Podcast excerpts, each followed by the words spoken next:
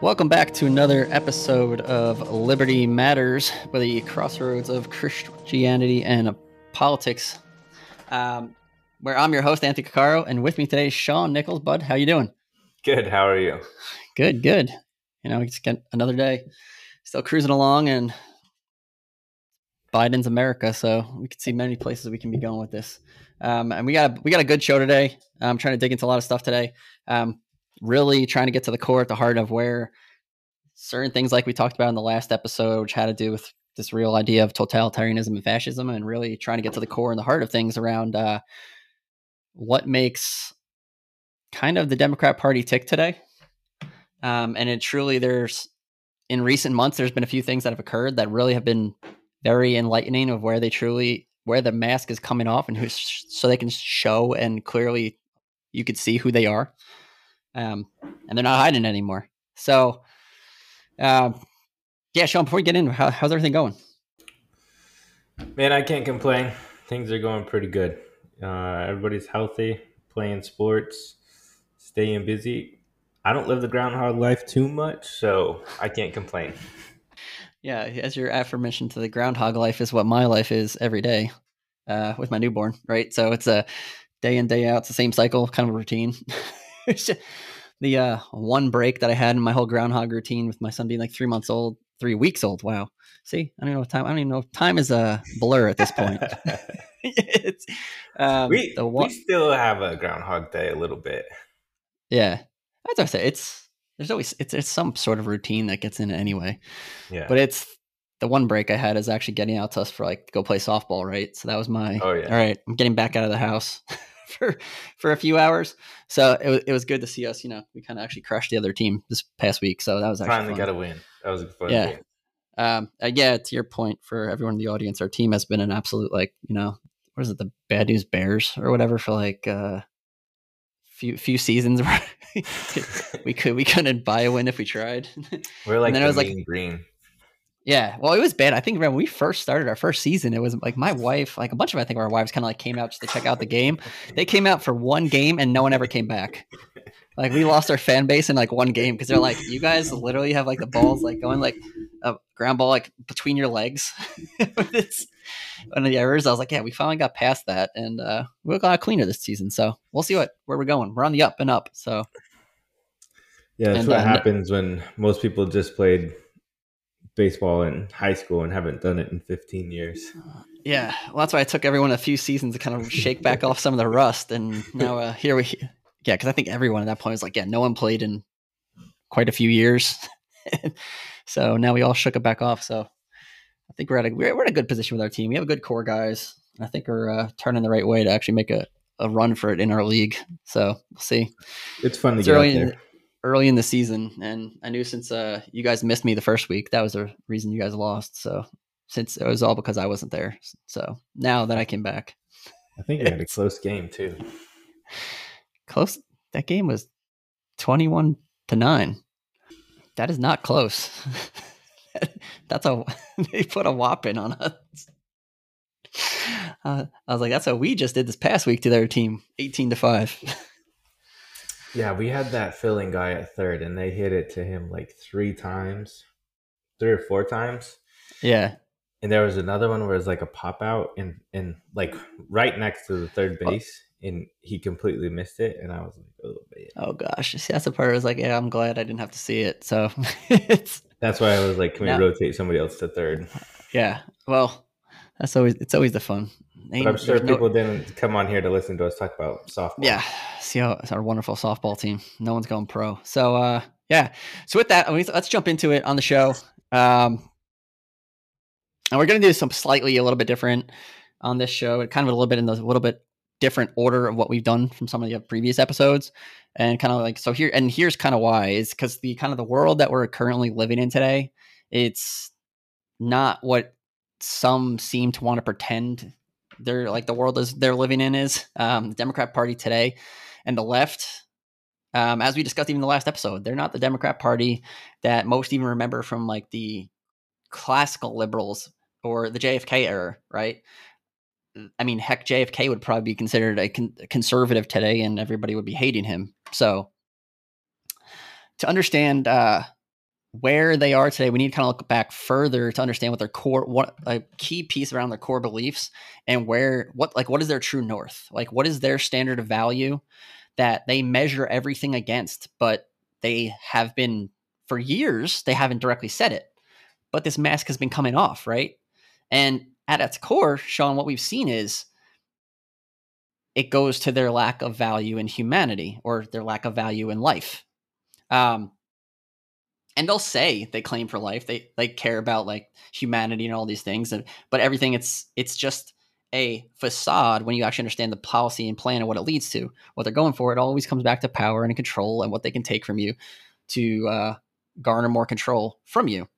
So and they're not even hiding anymore. It was because it was from under obama like even you had this idea that they don't value life and people under obamacare they created they even had, they created death panels to determine on healthcare who gets treatment, who doesn't, who's lived too long, who does, who like who's sur- out, outlived their uh, value of life, and they pretended for a long time that they said this was never going to happen, and it did.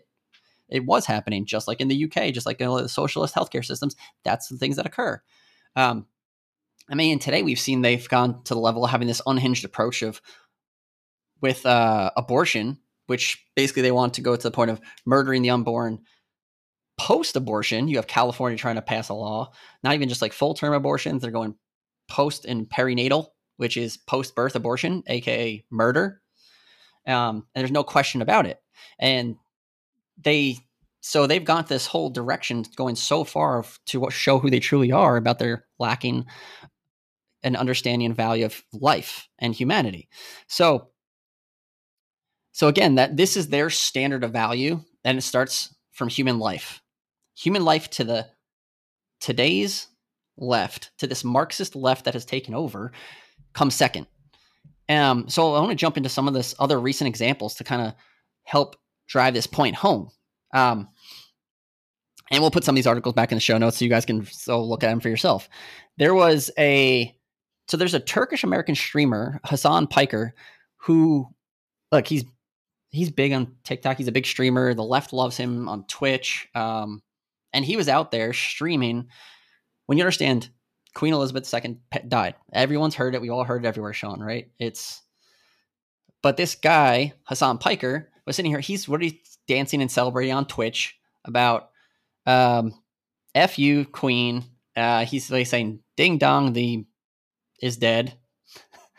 um, I mean, you guys could fill in the blanks of the words, but this guy, like Piker, he's not one of these guys who really understands has a touch on reality, but there there's these liberal influencers, and this is what people look to, and this is what they listen to. Like this guy's a champagne socialist who lives on a 2.74 million dollar mansion in Beverly Hills, and he's one of these very popular figures of the woke left with his uh Hus, what is it Hassan Abi channel on the Twitch streaming platform. So he gets following, and people listen to this, and this guy's out here because again, this is part of the liberal mindset that you want to celebrate the queen's death. I don't care if you like her. I don't care if you don't like her policies. I don't care if you anything, period. But the fact is, it shows that they do not care about life. And they're openly, if it goes against and fits the serves the mean ends that they want, then if it just the ends justifies the means to them, it doesn't matter, right? Um, so, and then like another example of this, we saw the Carnegie Carnegie Mellon professor Uju Anya wishing that the Queen Elizabeth II may have a painful and excruciating death. Right? The Carnegie Mellon professor reacted to the news the Brit- of Britain's Queen Elizabeth II suffering from poor health. And even before at that time, she was just saying, I hope she has a painful and excruciating death. And that's what she tweeted out there. She that she and her hatred is because she claims that it's the monarchy and she's a genocidal congress colonizer, and she's a woman chief monarch of a thriving, raping, genocidal empire, and may her pain be excruciating, right? This is whether you like somebody or not, it's a disgusting way to talk about people in the view, but it doesn't matter to them because they do not care about life. Right? So, Sean, those like that's two of the examples that would come out the door. And then you turn around this other part that we recently just saw, right? So there was this recent thing that we started hearing about this railroad strike with Amtrak, and that started popping up. Um, So at the 11th hour, you they made this whole thing of how the Biden team came in and saved the day and they wanted you to believe that it was because of Joe Biden, because of what he did, that he came in and saved the day to prevent the strike, to not uh, cause any supply chain crisis issues, right? But why would they need to try and present something so issue? Because if they actually cared about life, to not affect people's the food on their table, like the agriculturalists trying to talk about, they're not going to get fertilizer to plant crops, they won't be able to produce, which food wouldn't, wouldn't be able to get to the table. Um, but if they actually cared about the life and actually cared about what they were actually going to affect, then why did the Biden's mediation team walk away from the negotiation table and assisting it back in June? And to only turn around now and wait to get involved in the 11th hour in the final week to suddenly say that Joe Biden came out of the woodwork to um, bring them all back to the table and save the day. When create the problem to be the to fix the problem. Yeah, yeah, hundred percent. And that's exactly what we you and I have been talking about here. They they always have the same pattern every time. They create a problem to come and fix it. But if you cared about the value of life and the people's lives that this would affect, you would never do this. They would have solved the problem starting back in June. They wouldn't have walked away. Um, and, and don't get me wrong, this, is not some government intervention piece. This is actually a common thing where the, the government's going to help the union with Amtrak to have this negotiation because it does impact a huge part of commerce in society, right? So they have a committee and a team, mediation team that often gets involved in these things. Um, but again, they walked away in June and they wanted to make this whole thing for the Biden to come save the day at the 11th hour. Not because he actually cared about people's lives are going to be affected by this, but because there's an election coming up. Um, but Reuters was the one out there reporting that came, exactly that how Joe Biden came in, saved the day, forced them to negotiate all night, which not for anything. I don't even know if you look at Joe Biden's agenda, the guy's not even usually awake past 3 p.m. So I find it very hard, Sean, that believe that Joe Biden had them out there negotiating all through the night to come up to a solution.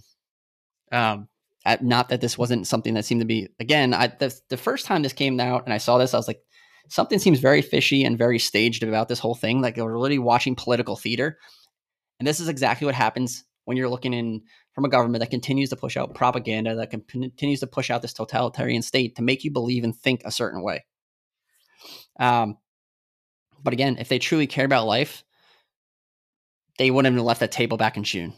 I so so what did Sean? What, what did each of these examples further show us? It all comes back to the same piece. At the core value, each one of these affect their view on the value of life, right? And it's nothing more than a means to an end for them, and to get to whatever personal desire they they need. It's always about power and control, um, which gets back to our, like our last episode about the totalitarian state and what they're truly doing. Um, so let, let's actually so let's turn gears a little bit to a recent update that we're going to talk about. Right, so it's the CPI recently just came out. Uh, at our CPI came out at eight point three percent. Um, and while the CPI came out at eight point three percent, now it was Joe Biden and the Democrats were sitting there celebrating his, uh, well, what he likes to call his Inflation Reduction Act, which is really the American Reduction Act. Um, but he was sitting out there trying to celebrate that what he's doing and impacting. They were sitting at the White House, basically trying to celebrate this whole thing. So I want to cut to a clip. Like while CPI came out at 8.3 percent on Monday, the 12th. Let's see that same exact day. Here's here's a clip, Sean, from Nancy Pelosi, kind of basically wanting to uh, thank Joe Biden for what he's done. Mr. President, thank you for unifying and inspiring a vision of a stronger, fairer, safer future for all.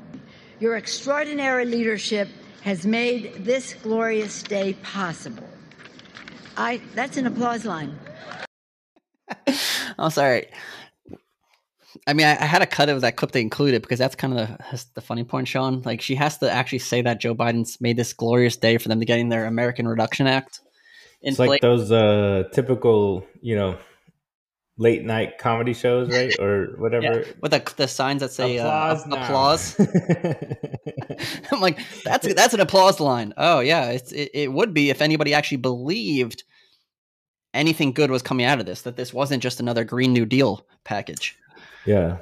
Um. So yeah, I think that was kind of yeah that was kind of entertaining to say the least. But um, and with that, so let's hear what let's uh, hear what how Joe Biden kind of responded into how he spoke about how this uh, Inflation Reduction Act, in his words, not mine, was great for America. Cut two.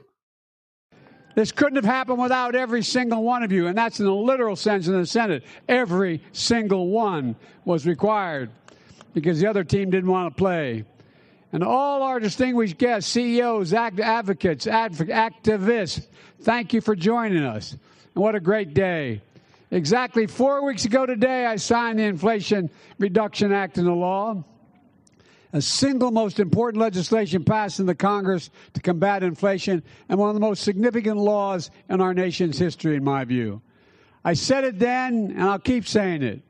With this law, the American people won, and special interests lost. Say it again. The American people won, and special interests lost. Folks, we're going to lower prescription drug costs, lower health insurance costs, lower energy costs for millions of families. I'm going to take the most aggressive action ever, ever, ever to confront the climate crisis and increase our energy security, ever in the whole world. And that's not hyperbole, that's a fact. Repeat line. uh, th- that's not that's not hyperbole. That's a fact. That what does he usually say? Like that's a fact, Jack, or whatever nonsense usually. yeah. But listen, Uh, he's giving his speech though. Like with the, what he's spewing, he's like, what does he say there? Special interest lost, right? I'm sorry, this is one of the biggest handouts to special interests. not true. So not true.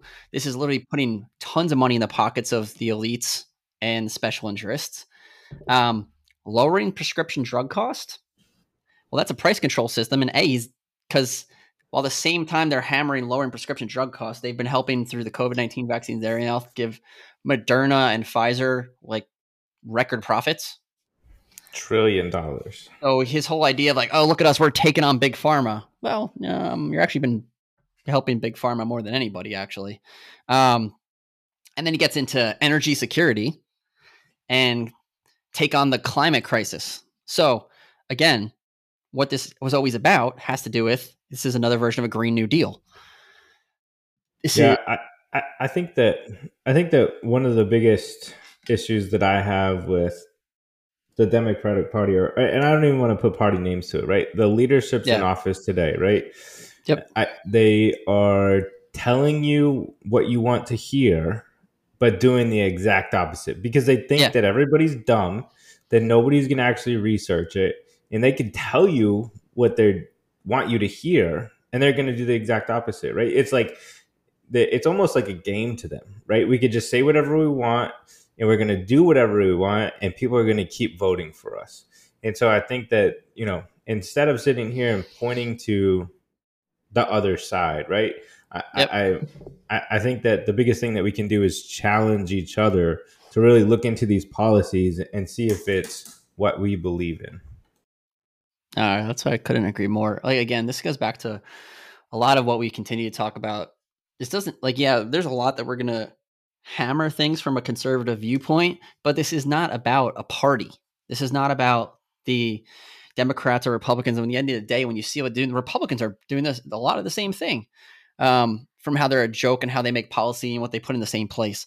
And they're spineless when you see like everything that Mitch McConnell's often running around doing, or Mitt Romney, or Liz Cheney, or Lisa Murkowski they're literally spineless and they're not listening to the people. They don't actually care what their constituents want. They, and all they're focused on is their next election to keep their seat, right? And magically, they somehow, as it gets closer to elections, if you go back through their voting data, a lot of them suddenly somehow become more conservative to kind of appeal to their base on the conservative side. But then for the Republicans, and yet you have like Mitch McConnell will turn around be, and be a joke once he's elected and start voting with everything the Democrats want. Right. So, I mean, they're just as bad. And it's a part of that's why we're holding true to the principles itself, because that's what you have to understand how these people are viewing these things. Um, and while like while this is going on, like this is the astounding part, Sean. Joe Biden and the Democrats at that's reality. That's who's there.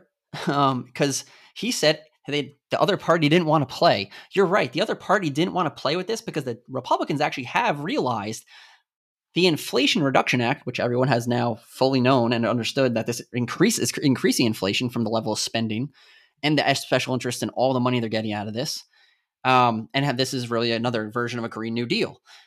That's why they didn't want to play take part in this because guess what? They have to eat every single vote that they put on it.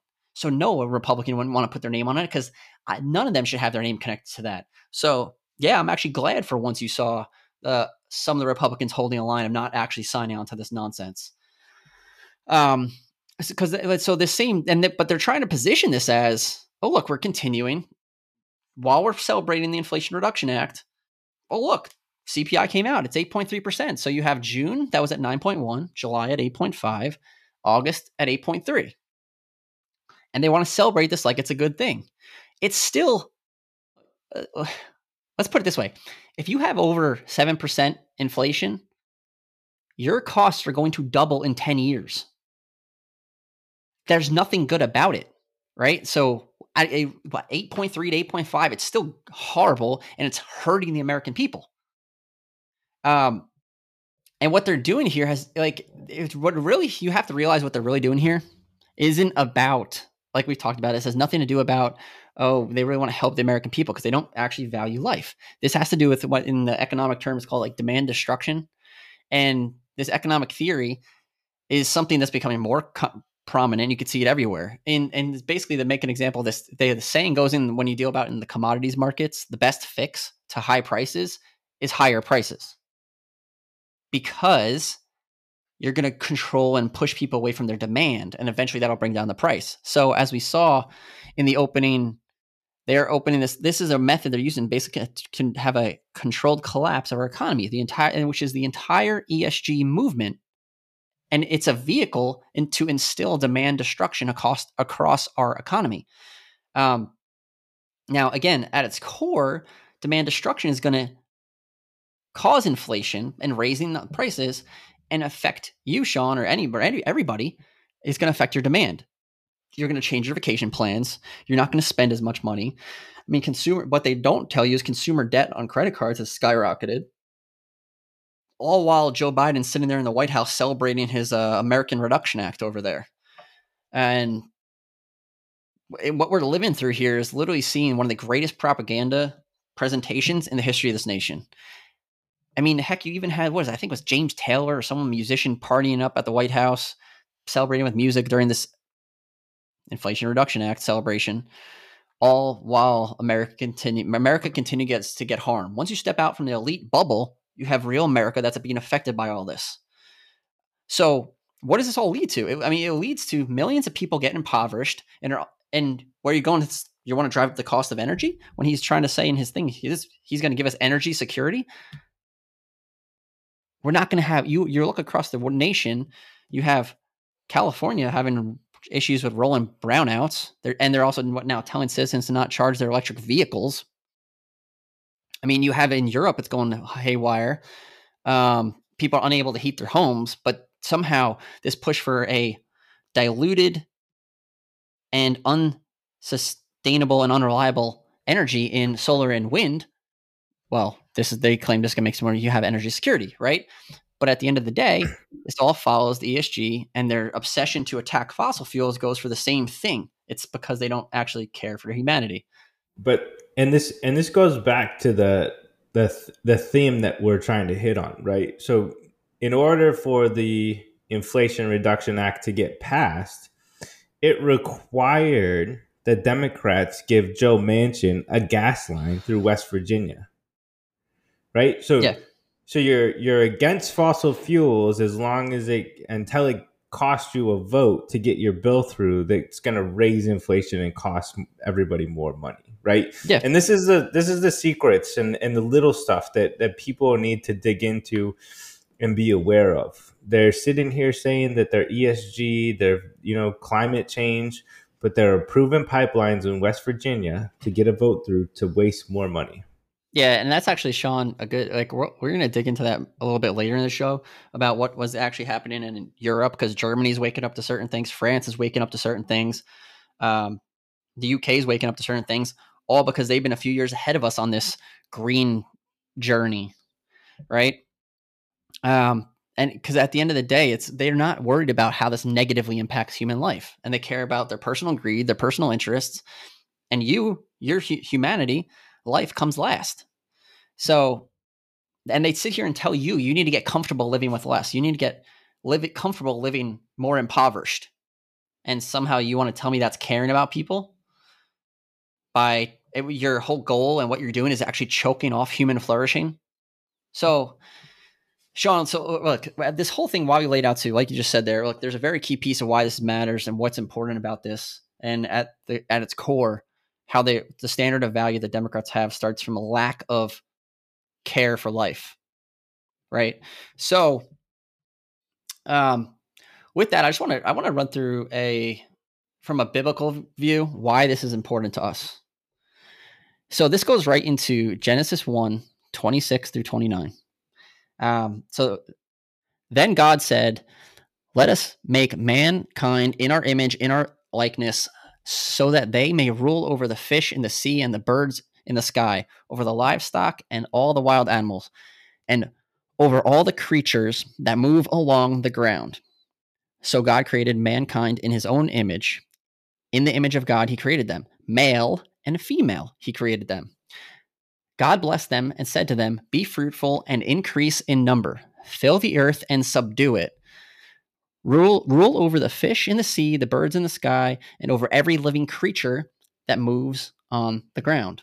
And then God said, I give you every seed bearing plant on the face of the whole earth, every tree that has fruit with seed in it, they will be yours for food.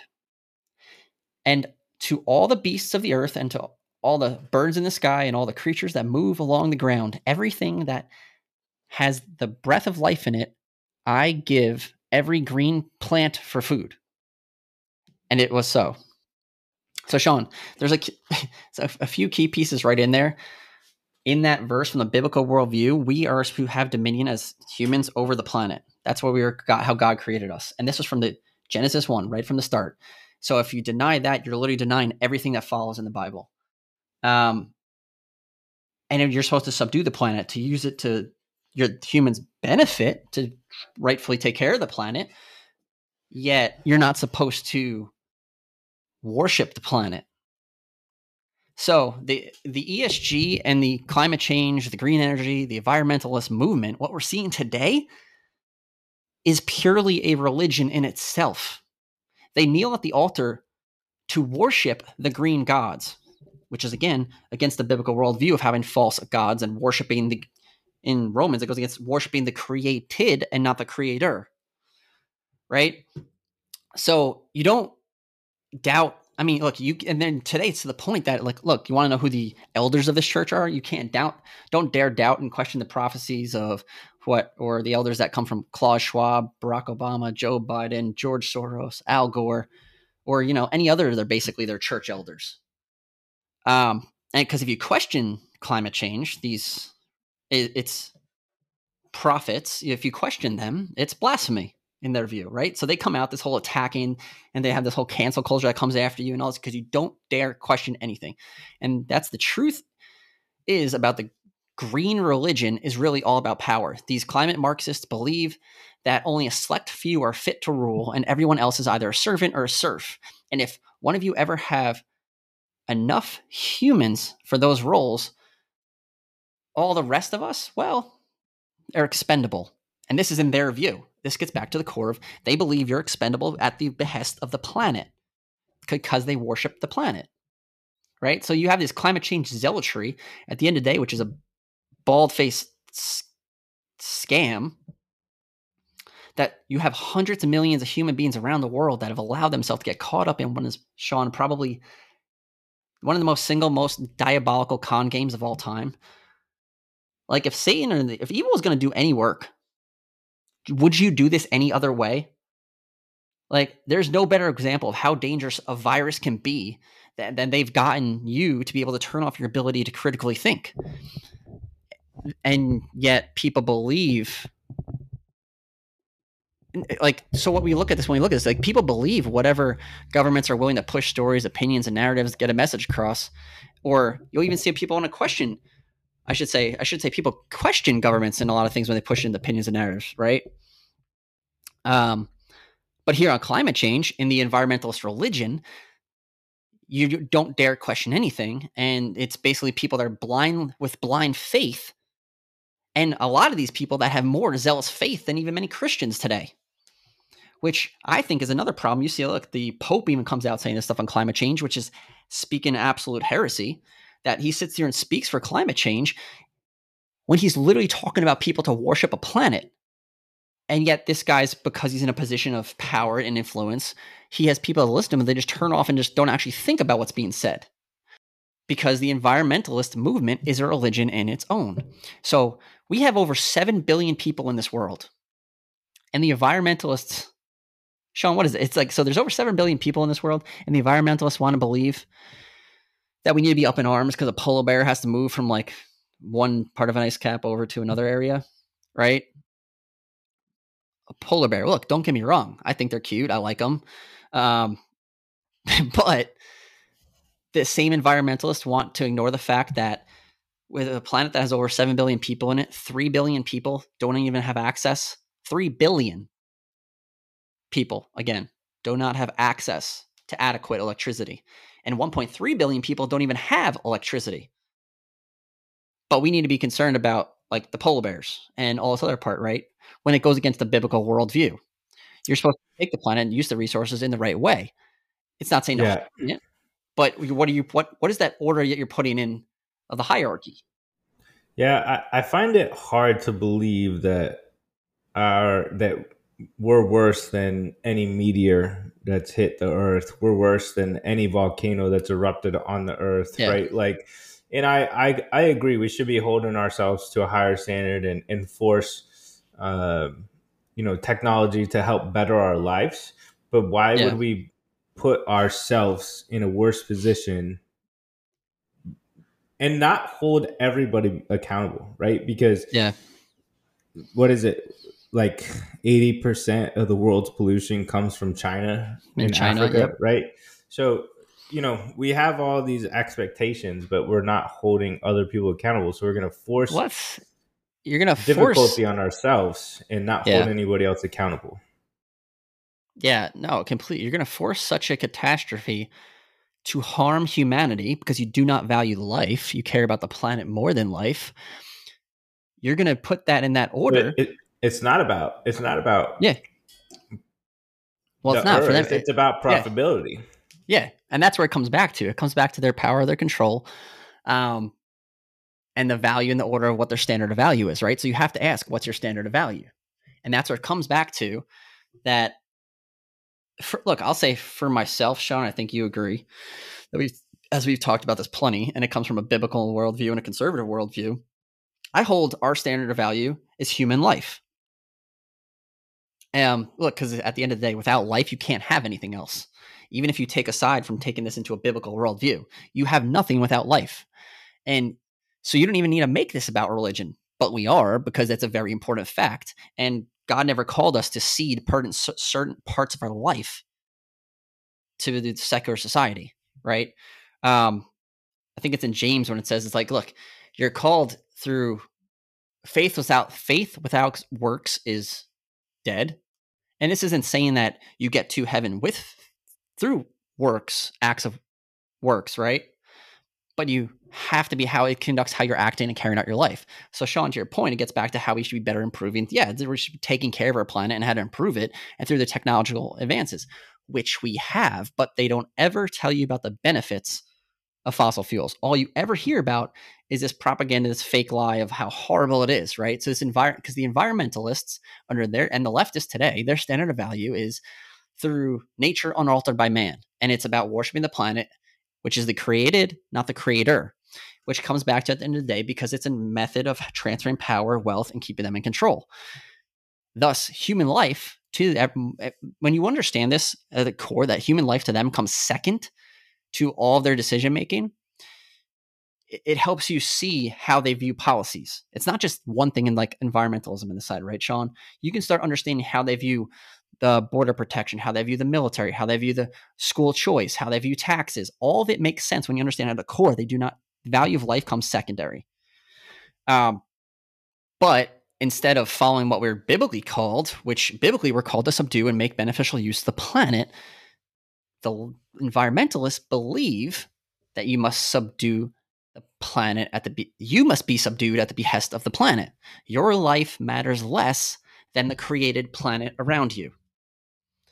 So again, this is a very concerning part to me because look, you're it was uh, Paul that wrote this back in like Second Thessalonians 3, 14 through 15, right? And he's speaking to the exact importance of using correct biblical doctrine and his trying to correct misunderstandings within the, the at, at the time, right? So in this verse, it says, Take special note of anyone who does not obey our instructions in this letter.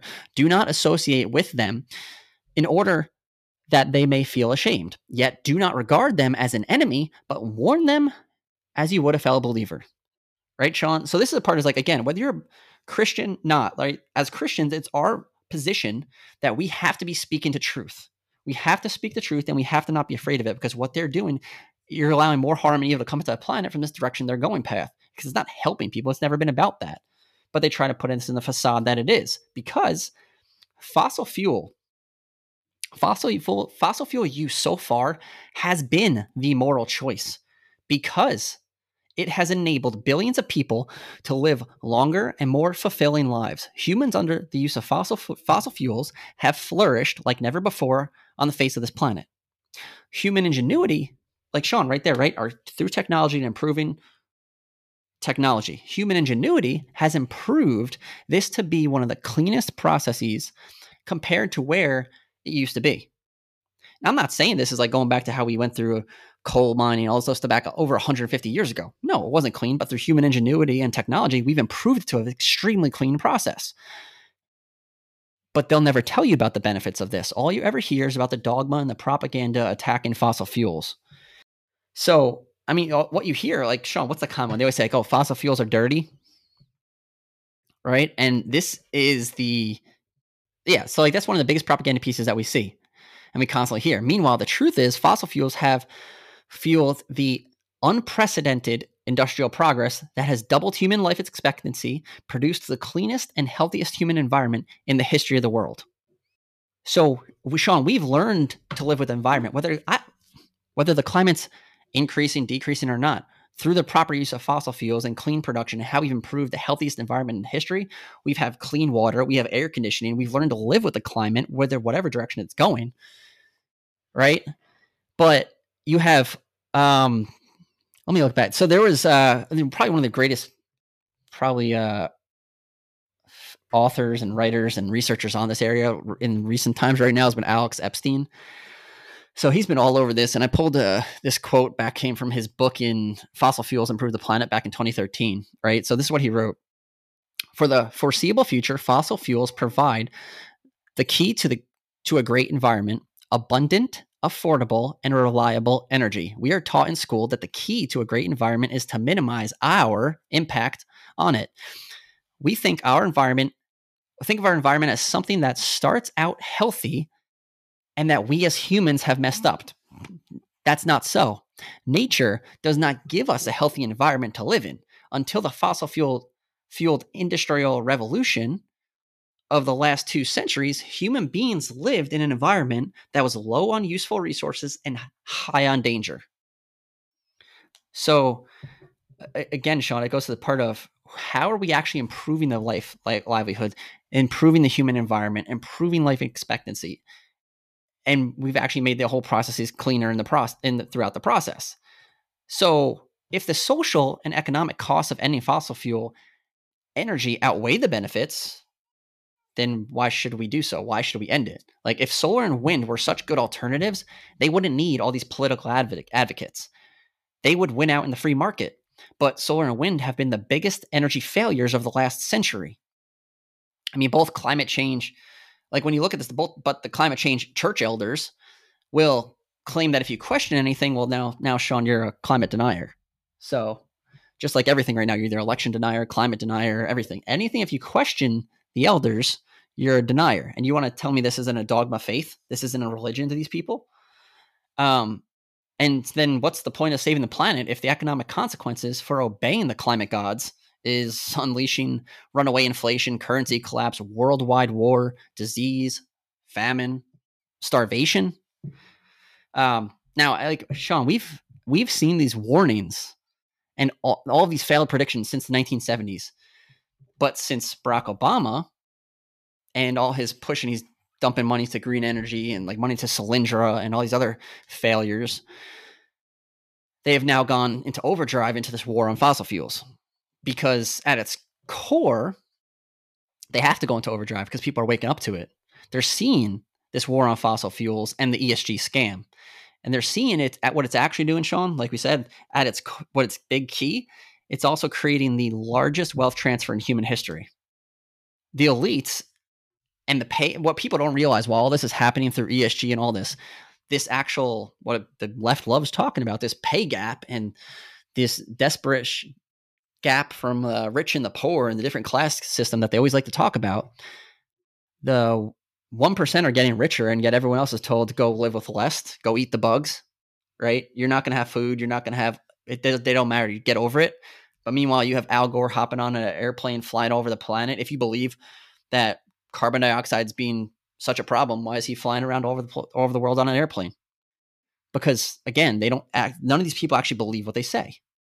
To them, they're getting really f- filthy rich, and many of these like so many of these leading environmentalists that have predicted this fossil fuel catastrophe and hold hold again that this standard of value what they their standard of value these environmentalists believe is a pristine nature which is nature unaltered by man which again which goes back to what we're told to reduce our impact and don't touch it. Um so it was the there was actually so bill mckibben is one of these guys who's a big environmentalist author. They view him as an influencer on that whole side of the argument. Um, and he's one of these alleged leading minds of this, what is really the technical degrowth movement of environmentalist movement from the 70s out of Europe. And the degrowth movement, again, was a whole thing to reduce human impact means you had to reduce human life, society, your impact. Um, and he wrote a book that was the called The End of Nature about like 15, 20 years ago. And the LA Times wrote a review on this. Um, the LA Times believed that this book, again, they called it was when the it was the clarion call for global warming that inspired the next generation. Um, so David Graber, Graber, whatever his name is, or I'm probably butchering it. So David Graber, he uh, he wrote the a review on this book by Bill McKibben, who David Graber is a research uh, research biologist from the National Park Service, and what he wrote on the review is actually look you have to listen to this thing because Sean, this is kind of even more appalling when you realize. So he says, McKibben is a biocentrist, and so am I. And again, Sean, I'm saying this, you have to realize to understand the mindset of how they think. Right. So he said, Bill, Bill McKibben is a biocentrist, and so am I. We are not interested in the utility of particular species or the free flowing or a free flowing river or ecosystem to mankind. They have intrinsic value, more value to me than another human body or a billion of them. Again, right there, he's saying they don't value human life. He says, I am a biocentrist. We are not interested in the utility of a particular species. Did I just jump backwards and read the same thing? I think I did. So human happiness and certain they're not interested in human happiness and and certainly human uh, fecundity, which is aka humans' ability to produce an abundance of offspring, aka having fertility. Um, they are not as important as the wild and healthy planet. I know social scientists who remind me that people are part of nature, but it isn't true. Somewhere along the line, about 1 billion years ago, maybe half of that, we quit the contract and became a cancer. So again, these people think human life is a cancer to the planet because you have to subdue yourself to the planet. So he further goes on and says, We have become a plague upon ourselves and upon the earth, and it is cosmically unlikely that the developed world developed world of choice. What, what, what is he even saying here? Developed, developed world of choose to the end It's would choose to end its orgy of fossil fuels consumption and the third world itself's suicidal consumption of landscape.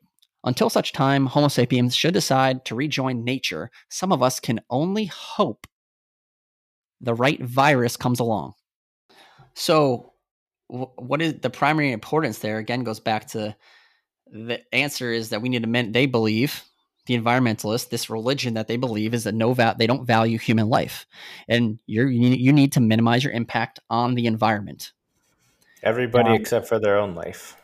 Yeah, that's where, and it's always it comes back to this elitist separation that they everyone needs to affect their life and impact their life and diminish their life, except them, Sean. hundred percent right, hundred percent. Um, now I will say, look, that's a whole that whole even that review of Bill McKibben's book is just the insanity of it. And look, he leaves off in that last line saying, "Yeah, I hope there's a virus that comes along and basically wipes out the planet." And right now, you see Joe Biden pushing this Green New Deal and everything going out there at the same exact time when we just come off COVID 19, what they talked about putting in place to help impact and lower the planet's humanity. Um, and Bill Gates says we're going to have another pandemic. Yeah. Well, and that's where like they keep trying to push this, right? And it's always just what's the next thing around the corner. So, meanwhile, the truth of the matter is that human beings are safer today than we've ever been, right? Despite whatever impact we have made have had from increasing concentrations of CO2, the atmosphere has changed from 0.03% by, to only by 0.04% of CO2. And what they're never telling you is actually looking at the whole big picture. Where the world was before fossil fuels and what are the benefits of fossil fuels? All you ever hear is the propaganda of the negative for example, like the percentage of the world with good, like we said, was like good quality of water has got dramatically gone up in the last 25 years as countries have used more fossil fuels, not less.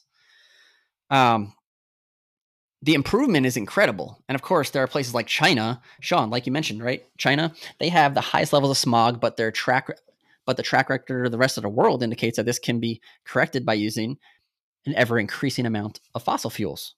And China's agreed that they're not coming off fossil fuels. So it doesn't matter what the rest of the world wants to do. China, Russia, India, Brazil, um, South Africa, all of them agree that they're not coming off fossil fuels. So it doesn't matter what you want to do because it's not going to affect anything.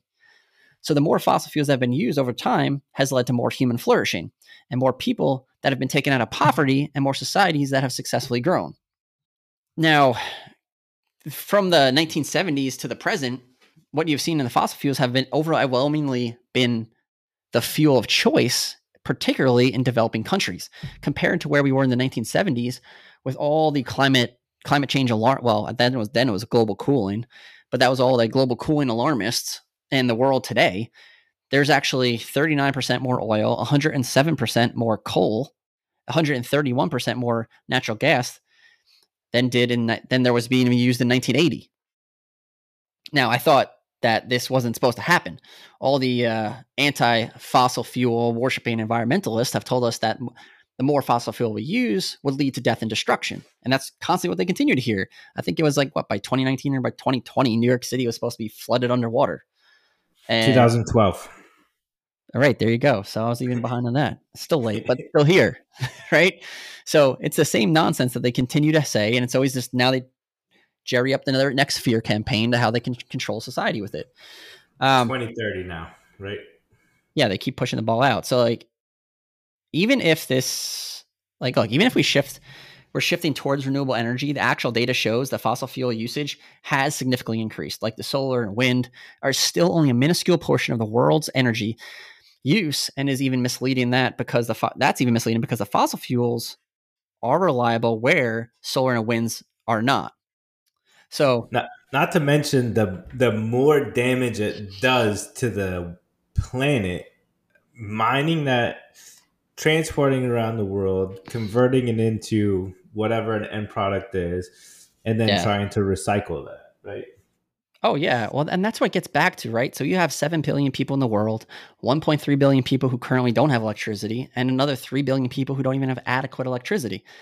Yet this comes to a point that we need a cheap, accessible, plenty, plentiful, and actual reliable energy because energy is the lifeblood of an economy, and it we can bind this with hum- if we combine this with human ingenuity, we can transform the world as we have already have from what is a to a safe place to an even safer place, from what's a healthier place to an even healthier place, even with the alleged climate change. Like we like we've used fossil fuel technology to transform the world and understand that the value of human life improves on an epic scale.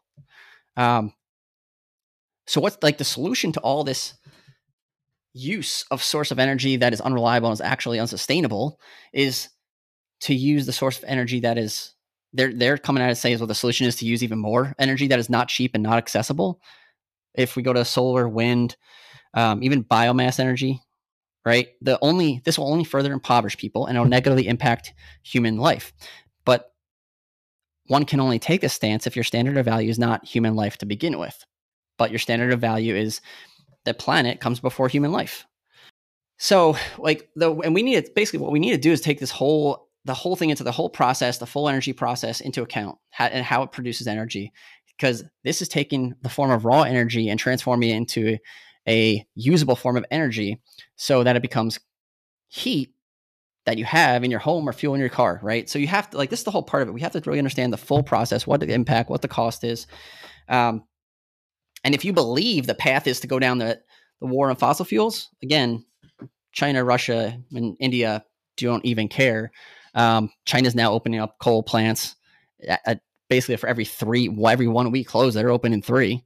So the choice is clear before us. If you want to follow the deeper investment into the fossil fuels, you'll have human flourishing. If you follow the green energy religion, you're not guaranteed you're guaranteed a path to poverty. And even if you believe that you wanted to get to a different source of energy, which we may very well, we need to do that in an efficient and correct manner, which would require actually a deeper and heavier investment in fossil fuels to reach such a point to be able to transition, not just take an immediate and irresponsible um, changeover. And basically, what the Democrats are doing is they're having a, the Democrat made energy crisis. So, with this piece, Sean, there's the uh, the Democrat made energy, energy crisis. What they've turned this into in the Democrat made energy crisis is very clear that there's a lot of background on this and the ESG and where it's going is basically going to do a colla- basically help collapse the economy because they need to bring down life because your life doesn't matter and you need to be uh, reduce your impact. Um, so I just wanted to get back or real quick. We'll run through this where this is currently today and it gets into a piece that Trump actually warned Germany um, and Europe from relying on Russian oil and their oil and gas supply. And look, it, but it was the German, especially Germany, Angela Merkel after the 2020 election. She like she she hated she hated Trump and she immediately canceled plans to import oil from the U.S. She um and she threw Germany in the hands of Russia, and this is where Germany and most of Europe are today. So let's look back at this 2018 clip real quick about Trump before the UN warning Germany, and basically the German rep basically kind of laughed in his face because they thought he was crazy for saying that they would be dependent on Russia. And yet, even fast forward where we are today, Sean, he's been vindicated because that's exactly where they are today. Reliance on a single foreign supplier can leave a nation vulnerable to extortion and intimidation. That is why we congratulate European states such as Poland for leading the construction of a Baltic pipeline so that nations are not dependent on Russia to meet their energy needs. Germany will become totally dependent on Russian energy if it does not immediately change course. Yeah, so Sean, um, I'm pretty sure Trump's been vindicated because you now have fast forward today and they have issues like we've said where they have to trouble they can't leave they have to leave the lights on make decisions do we leave the lights on or do we allow hot water um i think i don't know if it was in munich or whatever but they were trying to make decisions behind that about well their decision they're further down the road on their green energy obsession yeah russia uh, natural gas export has tripled uh, since 2018 uh, and now Germany is struggling to literally keep the lights on. Yeah, I, and I think there's, I mean, to that point, like I said, look, Germany's ahead of us on this. Um, Europe's been had this, uh, started this very irresponsible war on fossil fuels, um, and it was Germany. Like, so how did Germany get there, Sean? I think this went back in 2014, and Germany spent 412 billion dollars on a green energy transformation. And there's an article I found back in here from like a Daily Caller that uh, the Switzerland-based FAA Financial Advisory AG looked into the consequences of Germany's investment. Um, and what they found, and I'll link the article into our show notes on this one. Look, their investment that they put in there did not provide net savings to consumers, but rather it was a net increase to the cost for consumers and other stakeholders. Hmm, surprise, surprise, because here we are in 2022, and there that's what happened, right? And they, they went on further to say over the last decade, the well intentioned policymakers of Germany and other European countries have created a renewable energy policies that have slowly revealed themselves to be unsustainable, resulting in a profound and unintended consequences for all in industry stakeholders. And they further went on accordingly, the United States and other countries should carefully assess the lessons learned in Germany with respect to the generous subsidy programs and a relative relatively rapid and large scale deployment and integration of renewable energy into the power system. Uh, Germany was once touted, even by Barack Obama, as the shining example for green energy policy, right? But there you have the FAA, FAA warning us and the US, like, uh, you probably shouldn't follow our lead. Um, so, I mean, look, it was back in, uh, I think I was like January of this year. What are we in 2022? It's all a blur. Um, in 2022, that Germany had shut down their nuclear energy. Their plan was to uh, phase out nuclear energy by the end of 2022, and they're now down to only a few plants of nuclear energy remaining as of January this year. However, Sean, this is where we were talking about how they're now backtracking, right? However, Germany suddenly made an announcement that they will be keeping two plants available just in case of emergencies until 2023. But don't worry, they promise they will close them promptly after that. Um, now, I will tell you, if you believe CO2 is the problem, like CO2 emissions, right? And if that's your belief, well, why? Again, what we don't talk about is nuclear energy has zero emissions. And it's a extremely sustainable, plentiful, affordable, and sustainable energy. And it doesn't, and it has zero emissions. But because they're, it, that's not that's not actually what they're looking for, right? So Yet somehow, because it doesn't have to do with what they always claim it to be with the, oh, it's going to increase CO2 emissions. Because if you actually believe that, you would look at nuclear energy as well. But they hate nuclear energy. Um, and it's not because of our risks that we can talk about it a whole other time, because that's a whole other lie that they always pretend to put out there as a myth. Um, so yeah, again, Germany's being also forced to fire up their coal fire plants after uh, their de- desperate multi-million dollar program. So they're going to take another few. But here's the thing: once you they've all retired the coal fire plants, and now it's going to take several months for them to get up. So they're in set and getting ready for a very cold winter. Um. So again, I just want to get this straight. Like you spend billions of dollars, transfer over to green energy. It's clearly not working. And what do you do, Sean? Well, you still have to spend even more money to open back up the coal fire plants and open keep your nuclear energy plant running because actual green energy is not sustainable. So you need the actual fossil fuels behind it to run it to make it really sustainable. It's just it's so pathetic and dishonest how they approach this. Um, so yeah, look at uh, Sri Lanka, right? They were supposed to be the leader in in this green energy and in in the shining hmm. light of, of its benefit, and their economic collapse. Yeah. Well, I mean, that's what, and then look, look at this stuff, right? In Europe, you have skyrocketing gas prices have jumped 30% mm-hmm. upon Russia's announcement now, because now Russia said, yeah, we're actually going to completely shut off the Russia's, uh, that, uh, was it Nord Stream 1 pipeline, which we've always warned to, uh, basically they should have stayed away from, but they didn't want to believe us and they laughed at Trump. And Biden greenlit, he greenlit the gas pipeline for them while killing the Keystone XL pipeline here, right? Again, if they actually believe what they meant, why and actually cared about any of this and actually cared about what they claim allegedly about life, which they don't, and this only proves it, why would you do that? So I mean, like, look at France. But there's Russian collusion with Trump. Oh, of course. Well, that's because you have to always anything they do, they always project, right? So it's you have to watch. It's always the shiny object to look at him, or look the other way while they're doing all this problem behind it. Yeah, because- it, it's crazy. We're we're nearly two years into this presidency, and they're still blaming Trump for for issues, right? Yeah. Well, you look at, I mean, that look that makes me think of like look at um.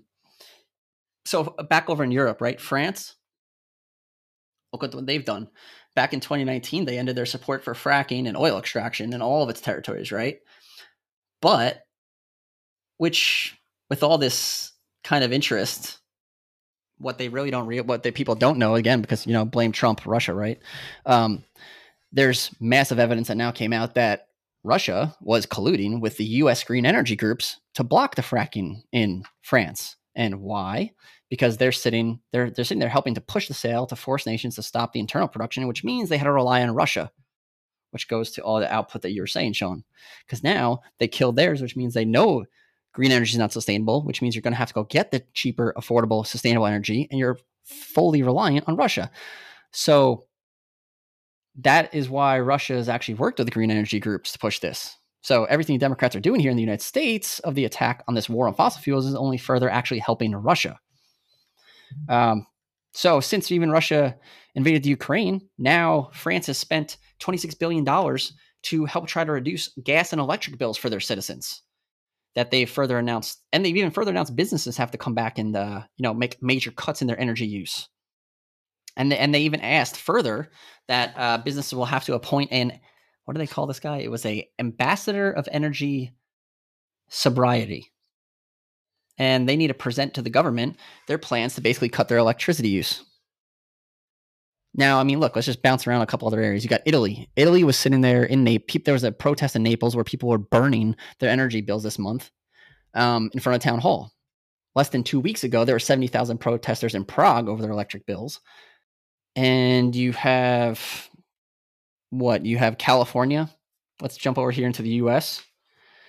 This is what what we're actually seeing, Sean is the hypocrisy, the elitist of that uh, announcement that Gavin Newsom did, saying you needed to raise your thermostats to 78 degrees, not yep. charge your electric cars, while he's wearing a sweater inside his house, saying, "Oh, it's not that bad." Well, yeah, it's all of that's what they said. So everything you're seeing there in Europe, and then you're seeing it sounds like quite a lot like what's happening to California because they're following the same exact policy. And what people don't realize 17 states have now signed on to follow um, you didn't vote for this but 17 in those 17 states including new york new jersey um, you didn't sign on for this but those states and your legislators have signed you up to follow whatever california does on this you guys are going to do the same thing. So good luck because that's another failed policy because again europe is failing they're a few years ahead of it they're trying to streamline it into california everywhere else. I mean the whole don't charge your cars, but yet you're supposed to have by 2035 all they want to eliminate 100% combustion engines. So, I mean, look, you look at California, they shut down their last nuclear power plant. Again, even to remind people, nuclear power has zero carbon emissions. Um, but California actually even further had to go back and say, no, we actually have to extend the life of that last nuclear power plant at a cost of $1.4 billion. So you're sitting here saying again, Sean, just like over in Germany, hey, let's shut this down. Oh, actually, damn, darn, darn it, we have to keep this open. Another $1.4 billion it's going to cost us. Because again, this is quite similar to the roadmap of what Europe has gone through and has failed. I mean, it's still so, less money than what we've sent to Ukraine. Uh, I think a lot of people also don't realize is, you know, what you and and I, I think everybody can think of like the Simpsons, right? In in in the nuclear power plant, what you actually see coming out of those is steam, right? Because they use water to cool the rods, so it's yeah. the most efficient energy possible. Yeah, well, that's exactly it, right? And it's also it's it's very efficient, right? Um, and yet you sit here, oh, and you have the Biden administration actually what seems to be excited about destroying the nation and just destroying human flourishing that fossil fuels have developed. I mean, we have the, the same exact, Europe's having the financial crisis and the exact same steps that we are taking behind them.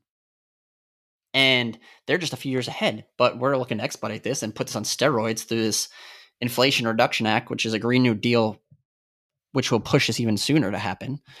Um, And across, like, look, even just already across the nation in the United States, you've seen the average utility bills have increased by 11%. And in California alone, 25%. So this is something that we want to import to the rest of the United States. So look, Biden, and not only we got to mention that Biden's actually drained our strategic oil reserves at like record levels, right? So you look back and people say like, oh, this is like record lows we're at. Yeah, because the record lows when I was looking at the chart on the Sean the other day, it was when they were. It was I think we're matching into almost where we're at now, like at the same level of our strategic oil reserve from like 1980. But that's because in the 70s when they created it, they were filling it.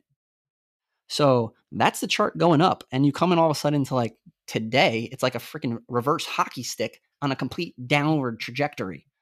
In a matter of like a year or two, we went all the way back to where it was in like the 1980 level.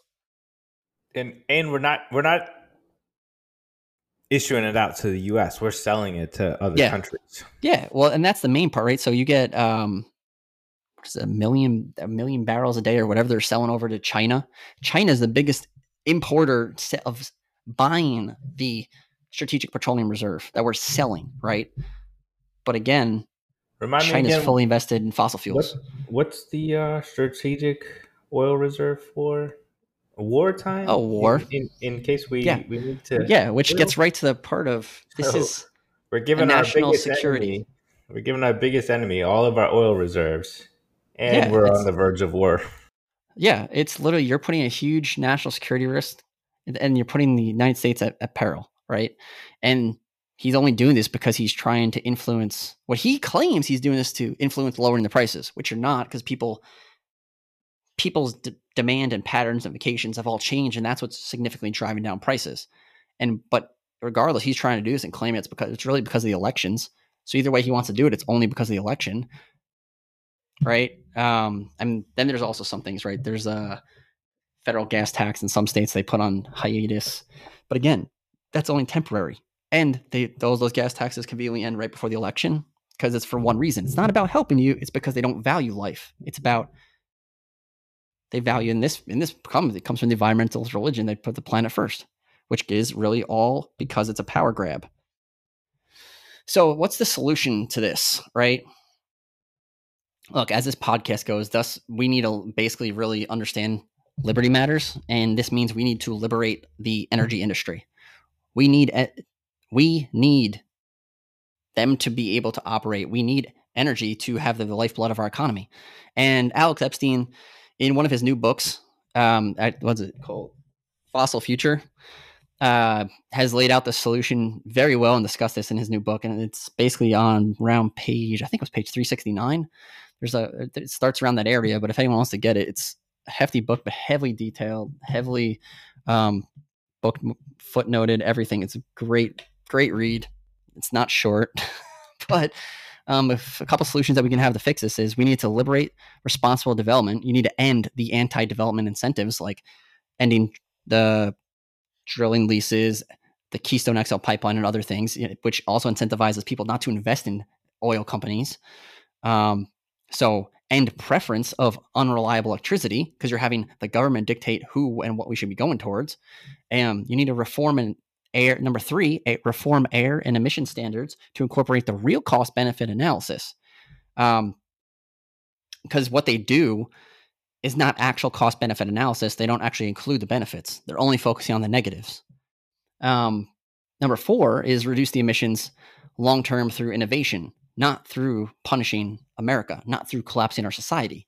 And number five as we've talked about this because it's carbon dioxide zero has zero emissions in it is decriminalize nuclear energy, right? So those are just a couple of things that see. Look, anyone wants to dig into it, go get Alex Epstein's book. It digs in a lot deeper, but there's definitely solutions out there and really a way that we can come back and do this because at the end of the day, this is a pro-human, pro-life campaign. This is what a value where it starts from is actually the sanctity of life. And as a, from a biblical perspective, that's what we're called from Genesis 1. That's what we're called to have to subdue the planet and use the benefits and resources in the right way to innovate and improve our livelihood, improve human flourishing, not destroy it, not impoverish it.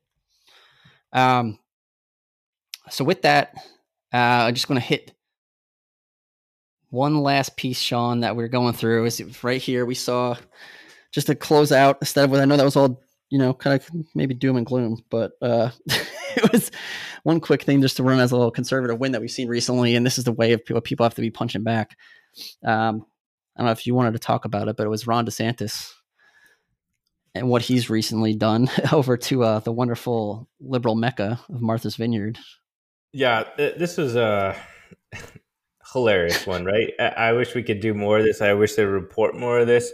Ron DeSantis sending airplane 50 immigrants to Martha's Vineyard. I, I think uh, uh, Governor Abbott also sent a busload of 100 people to to uh, the VP's residence. Well, they went, yeah, Kamala Harris, which I thought I saw like a funny, maybe it was Babylon Bee that she was actually in a humanitarian crisis at Kamala Harris's border. That uh, because all of a sudden she has, oh, where are these people all coming from? Because she's yeah. you know. So DeSantis gives uh, charters a flight 50 immigrants to Martha's Vineyard, and what does Martha's Vineyard do? Gets a bus and ships them out. well, they shipped them out right away to a military base, right? And not only that, they said, and they had to bring in 150 uh, National Guard. Yeah, and it's they had an issue at a humanitarian crisis. Um, wait a minute. So you receive 50 illegal immigrants, you issue a humanitarian crisis, the border states issue and receive thousands a day. It's what is it, 258,000 illegal migrants per month ever coming through, and you get 50, and you guys have a humanitarian crisis. And not only that, you guys turn around. I think Martha's Vineyard typically, when I was looking at this, they typically house what 17,000 people around year round, but during the summer months they get up to like 100 or 200,000 people. So somehow you don't have housing for 50. Oh, like, it gets back to the core. At the end of the day, Sean, it's well, they're not. They want to pay for their housing. That's well, that's the part. They're what they're doing is they don't value life at the end of the day, and they want to try and spin this and say, "Oh, you're using these people as political pawns." That's straight garbage because your political pawn is using them and not caring about the border. You're not using about them when they're going through human trafficking, sex trafficking, drug trafficking, the opioid crisis coming through our, our southern border. All of that is not caring about and using you want to use people as political pawns when they're sitting there like, oh, you're separating the children. No, they're the ones that continue to use the political pawns. Ron DeSantis is finally making them put eat, put their money where their mouth is, and you guys claim to be a sanctuary city.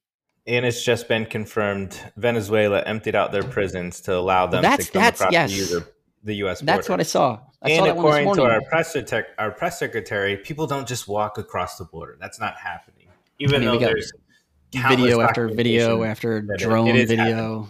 Yeah, yeah, I mean, I saw that one too. Yeah, Venezuela, DHS put out a report saying, yeah, be on the lookout at Border Patrol for uh, Venezuela's emptying out its pr- violent prisons, and the prisoners are being released and being shipped to go north to our border. So again, what also is uh, I say is actually this is look this is a win because it's a Democrat city, right? But people don't talk about it because it's a Democrat city. So two things happen real quick, and we'll wrap up the show with this but they're coming from a democratic city of El Paso. Yep. Well, that's exactly it, right? So the two things that happen, they're coming out of El Paso's mayor is the city council just approved $2 million to bus immigrants out of town. Um, but they'll never talk about it because it's a Democrat city. And or what they won't talk about is it was Joe Biden and DHS who are even sending planes in the middle of the night into Westchester County, New York, which is a very liberal county. Um, and yet somehow they're trying to say it's wrong for GOP governors to be sending illegal immigrants anywhere. Well, I'm sorry. I thought you guys were sanctuary cities. We're just giving you what you guys thought you wanted to give sanctuary to. So, yeah, it's again, it's a great thing that the El Paso mayor is seeing this and taking part of this. So I say it's a conservative win, but it's a hypocrisy of what the left does. Like they ignore it, right? So, all right, man. I know we definitely we ran long on this one because it was a very there's a lot to this podcast, this episode. Um, I want to say we're gonna start wrapping up. You got any uh, final closing words now that we just loaded that all up? Yeah, I, I think that the biggest thing uh, for me, and that you know, I want to challenge people is to do your research. Right? We can sit here and point fingers all day, but do your research, and and you find the light on your own. We're just trying to expose expose it, um, but do your research. Yeah, absolutely. I would say every single thing we ever say, look, we're always going to say this. You do your due diligence, you do your research, think for yourself, go figure out, look, we'll point some direction, give you some stuff to get you going, right? To get you interested in what may work, right? But you want to go learn more about what's going on in this fossil fuel thing. Like I said, go read Alex Epstein's new book, Fos- um, Fossil Futures, and you'll really start understanding what's going on in that and the actual what is a pro-human thing and how we can actually pro pro-life and understand how we position society to help improve human flourishing, not impoverish and destroy it. So, with that, um, let's start closing. So let's go with uh, so please subscribe follow, listen, tell friends, get this message out there. We have to keep speaking the truth. Um, thank you all. Have a have a great week, and remember to stand for truth, kneel for God, be the light. God bless America.